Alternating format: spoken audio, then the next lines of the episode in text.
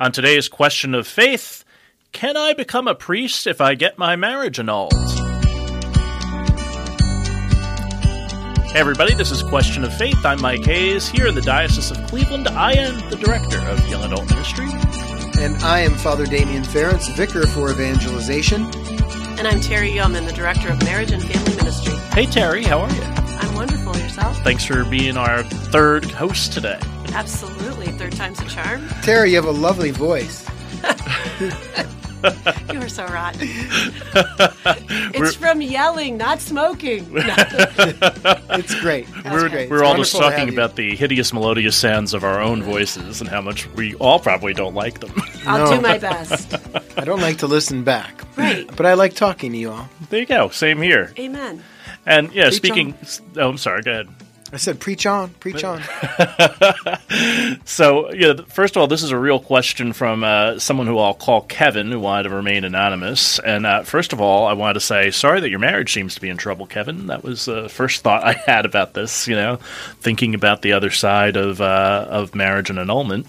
And so, I, I guess the first question I ask is, you know, what, what is an annulment? What does it actually mean? Well, I think when you start to think of this annulment, we there's a difference between annulment and a divorce, Right. and so I think that's a, an important first step for us to talk about. Right. Yeah. This isn't Catholic divorce. This is this is something else. So, so what is it if it's not a Catholic divorce?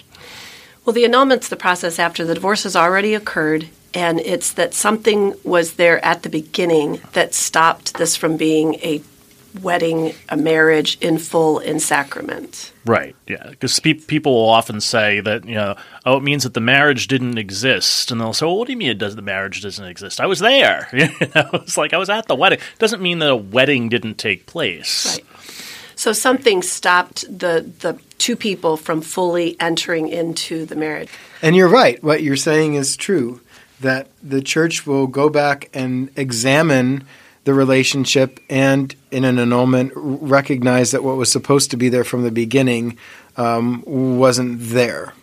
Correct. I'm not a canonist, so I always feel, I always feel like could do philosophy pretty well and theology pretty well, but when it comes to canonists, I'm wondering if there's a canon lawyer listening who could make better distinctions than me. That's true. So, um, yeah, that's that's. I just wanted to say that out loud. That's fine. Yeah. Yeah. Well, I mean, yes. So, so I've taken canon law, so I'll take a crack at it, even though I am not a canonist either. But you know, canon law is the way we the, the way we live out our theology. Correct. You know, it's it's and and the law always bends toward mercy is the other thing that we always want to say about canon law. So basically, what we're saying is that at some point. Whatever needed, whatever was necessary for a sacrament to take place, there was something there missing. Whether that's someone didn't intend to be faithful. Hmm. Yeah, Someone didn't intend to have children. right. Someone, yeah, those are t- the two biggest examples, probably. Right? Struggles with mental health, domestic violence, there Right. could be all those things. Yeah, that someone. Yeah, someone withheld. Someone withheld something, right? Like uh, they didn't. They didn't disclose that they had a mental illness or they or an addiction of some sort. or someone wasn't able to give consent uh, Right. Fully. Yes. Yeah. Right, Again, yeah. I'm not speaking as a canonist, but as a philosopher and a Yeah. former parish priest because I took canon law too. Yeah, shot shotgun wedding is a great mm-hmm. example. You mm-hmm. know, it's uh, you you come free and without obligation to the mm-hmm. to the wedding. I So think too people sometimes get confused because they're like, well, why do we have to go through this? It's been 30 years. What am I doing with this? And it's like, well, this is the process that we have, and there's a reason for it. And it's not always about that specific um, marriage and the annulling of that one. It could be also that the second time around, someone couldn't could be stopped from doing this to someone else if there is a fatal flaw in the character or an ability for them to join into marriage fully. We want to be aware of that. And and it's also um, can be very healing for some people to go through the annulment process. Not always, but sometimes it's a very healing um, process for individuals to go through. Yeah, it must be said that the Catholic Church takes marriage most seriously in terms of our preparation for it, in terms of uh, the, the paperwork that needs to be done, but uh, the fact that you have to make uh, pre Cana day that you meet with your priest, all those sorts of things, so that when it comes to that day and you make those vows, you you mean what you say and you say what you mean. Um, but even so, sometimes it doesn't turn out that way. So rather than just saying, "Well, that really didn't count," we want to go back and say, "No, we we believed what you said at this point." So now, if this didn't work the way that we had all hoped it would, let's figure out what happened here, and maybe from the beginning, what was supposed to be there wasn't there. So this isn't annulments don't exist so the church can punish people or make people feel bad. It's actually for healing, and because we take marriage so darn seriously that we do these sorts of things. That's perfect. I yeah. want to go back to the beginning part, though. Yeah. Kevin's question. Mhm. Can he become a priest if his marriage is annulled? Right. We Still haven't gotten to that point. So we're talking about another sacrament on top of on, Mm-hmm. on top of marriage. We're talking about holy orders. So what's holy orders? Oh yeah, well, it's. I w- first I want to answer the question. Yes, it's it's possible, and I'm not going to speak to Kevin individually because I don't know him or his situation. But is it possible for a man who's who was married but the marriage was annulled to apply to the seminary and become ordained? It is possible because I've known two priests who were who were married and their marriages were annulled. So it is possible. And I know of one. So Okay. it's yeah. So that, that's right. So that is certainly possible that someone is now eligible, shall Mm-hmm. we say, to to enter into the seminary process. Um, but what would be some considerations be here? Well, just like any other man who would apply to the seminary, he would have to have a recommendation from his pastor. He'd have to go through psychological evaluations. He'd have to be free to um, free free of any impediments that would keep him from being a priest. And there are a variety of those. Now, I wasn't prepared. I didn't write all those down I- before. No, but coming sim- in. but similar to impediments to marriage, Yes, right? Addictions yes. would be one. Right. You know, I didn't- whatever would withhold you from being able to take those vows at the at the end of the line, right? Mm-hmm. I think even discerning that is he really discerning God's will for him, or is it that my marriage didn't work out, I don't know what to do, and God will still take me, and trying to figure out is it your own decision to do this or God's will for you to do this, and have you really examined all the emotional stuff that you went through? Right. So um, discernment's always done in community. That God may tug on our heart, but then you want to know what your parish, your Catholic friends all think. If everyone's saying that's a really bad idea, but you're saying no, I think I'd be a great priest. Well, it's probably not going to turn out too well, and you're probably not going to make it through the seminary that way. But you're right. You don't want to come into the formation um, of, of priestly formation with all sorts of baggage um, that you haven't dealt with. So if you're recently divorced and just went through an annulment, you you want to make sure first of all that you've worked through all that business and that you're uh, that you're discerning honestly not because this is uh, something else I could do but it's an, an an actual call that the Lord's put on his heart and that takes time and it's there's no rush in there you have a, hopefully a good vocation director good spiritual director good pastor good friends who can help you with that discernment Amen. Yeah, exactly.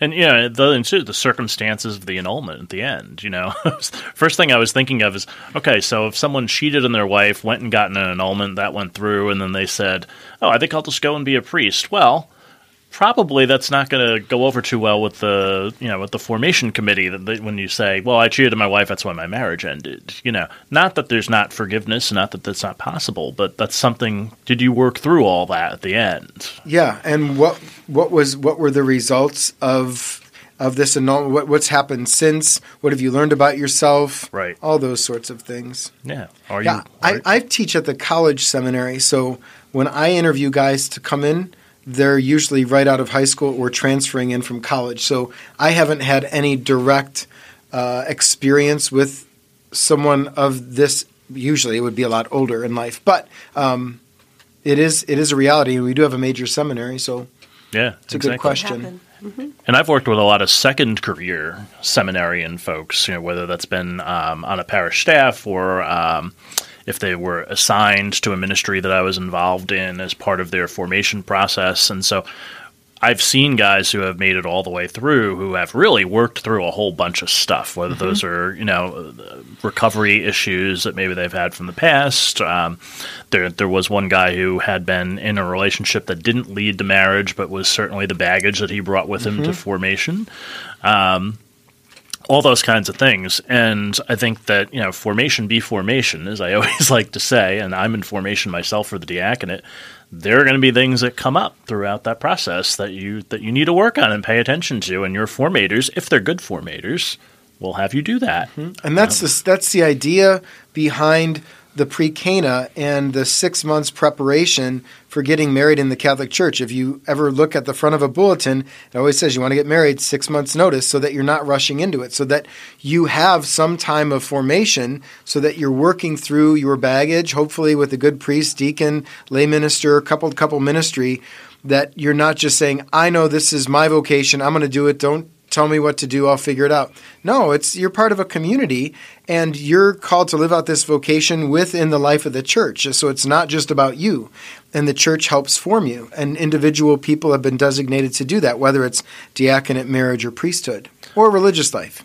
Yeah, when I worked with people in marriage preparation, um, we would give them one of those compatibility um, survey things. The one we used at the time at the diocese I was in then was Facet, and they would just have questions yes no maybe you know mm-hmm. so like we've decided on the number of children we want yes no mm-hmm. maybe mm-hmm. and then you'd compare the answers and right. then you'd talk about the ones that they disagreed on and i would tell the couples going in we're going to find something that you disagree on mm-hmm. you know no one gets 100% yeah.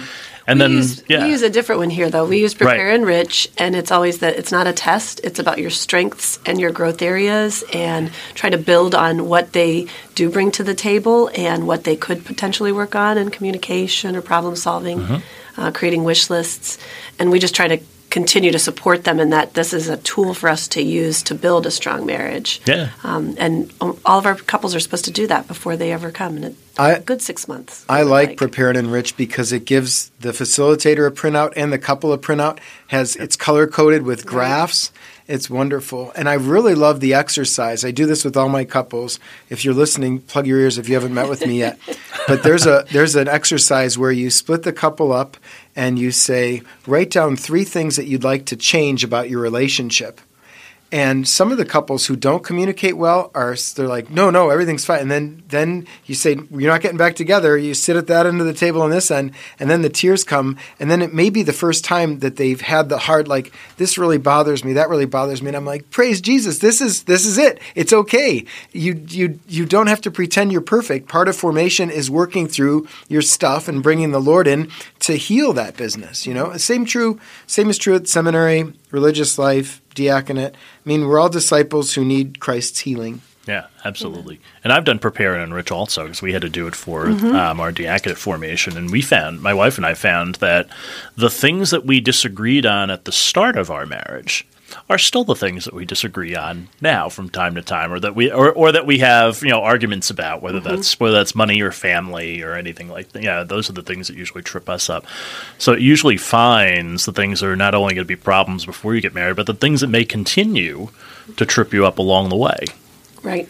That's the that's the goal, and I think the like Father Damien said, going through it with somebody is just a wonderful opportunity for them um, any of the, and any of the couples out there that are listening that are considering becoming prepare enrich um, facilitators and marriage mentors in the diocese please reach out to me because we, we've done uh, the training with about 10 people at different parishes and it's funny because it's intimidating. The first times they're going through this they're like oh i don't know if we can do this. I don't know if we can do this.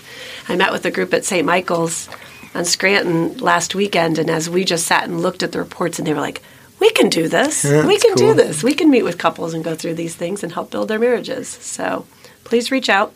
Yeah. Anyway, that's my shameless plug. That's fine, and we'll, and we'll put your shameless plug in the show notes so that people could easily reach out to you for that. Sure. Uh, hey, if you have a question of faith, you can send you could send that to us. You could email us. We'll put that in the show notes. But it's just my email, mhayes at dioceseofcleveland.org. And, and you know, if you even want to send us a little audio clip, that would be great. Oh, then, then we'll, we could we'll play that on the air. Yeah. Oh, yeah. Especially if your question is somewhat lengthy, mm-hmm. that would be awesome. And uh, by the way, rate and review. We're we're actually getting a lot of ratings. We we're we have a four point nine rating on on iTunes now, so that's great. High A. That's right. Yeah, high A. And uh, said the professor. I hope I don't bring it down. Uh, no, that's only if you rate it, Tara. Oh, okay. And uh, so yeah, so leave us a give us a rating, give us a review. That would be all great to do. And we give you a church to check out uh, each week, and we're going to go out to Oberlin, Ohio, and Sacred Heart Parish. Yes. So what do we know about Sacred Heart? Well, I know that the church is at least the second church because I go out to Oberlin on my day off often. And uh, if you're not familiar, Oberlin has uh, a college. It's a college town, and there's a great art museum there. And just outside of town is this little Sacred Heart uh, church. So Oberlin is a college community, but also like a farming community. Um, it's not Gothic; it's fairly modern, but it's very clean. It's, very, well kept. It's a progressive town too. Oh, the, yes, the town is. The town is. Yeah, yes. they they have. Um, John Mercer Langston was from there, and he worked with Frederick Douglass. I don't know if you knew that. The I did not historical know that. houses there. Yes, back in like the late 1800s. So they're they've always been pretty progressive in what they're doing, and it's a quaint town. I think the first, one of the first women to graduate college was from Oberlin too. Yeah. There, yeah. It's a great mm-hmm. town for food. Like I mm-hmm. like to eat Aladdin's. There's a great restaurant called the Feve. Um, there's cool little shops all around. Great quad. Um, but we're going to be doing nine nights of night prayer at the church, and Father Trask, who's the pastor, is going to bring students from Oberlin College, and AJ Hoy's the Campus ca- minister. campus minister. And I guess they have some of the students in the uh, what are they, not the consortium. What do you call the the music group?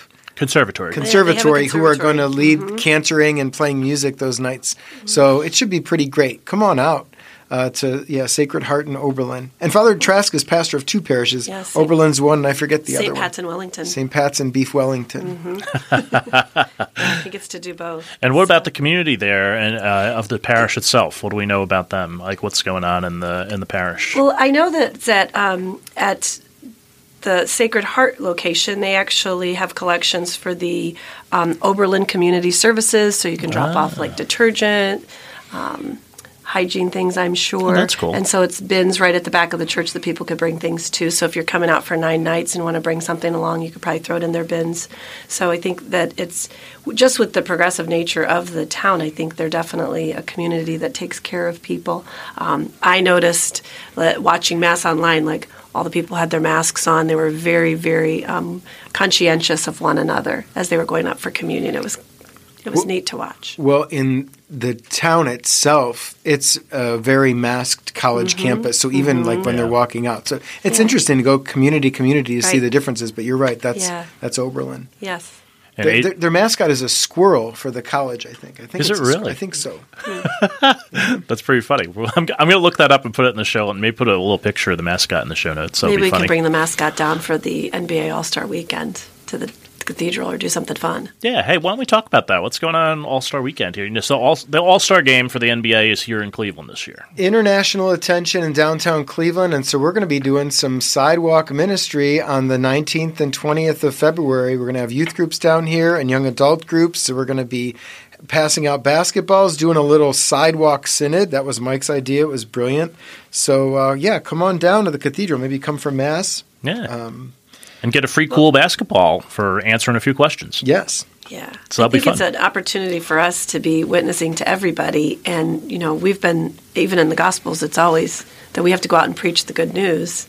And if necessary, use words. And this is going to be a way for us to let them know. And Yeah. Speaking of the gospel, coming up this weekend, Luke chapter 5, 1 to 11. And it's the great catch of fish and the call of the disciples. So pay attention. What should we pay attention to uh, this week? I think it's just great to keep in mind that Peter was a little reluctant, you know, to listen to Jesus the carpenter, but then he does, and then he comes to the seashore and says, "Lord, depart from me; I'm a sinful man." And that guy became the first pope. Yeah, that's right. So I, whenever I read these stories about Peter, whether he can't walk on water or whether he tries to tell Jesus what to do at the Last Supper, whether he denies him three times, that's the one Jesus chose. He didn't say, "You're done. I'm going to pick John." He forgave him, he restored him, and then he made him the first pope of the church. So if there's hope for Peter, then there's hope for all of us. Absolutely. One of my friends used to say, if you want to be a good disciple, look at everything the disciples do and then don't do them because they really mess things up. And then I say, no, that's not true. I said, It's that God uses the things that in these folks, even when they mess up, to build a great church. And he was like, okay, you got me. That's good. Yeah. It is, it's true. That's I I agree 100%. I read the gospel this morning preparing for this and it was the same thing. I was like Simon Peter, man. I love Simon. Yeah. It just, Simon, he, it just resonates because even all the things that we do and when we fail, he's still there, still called him in.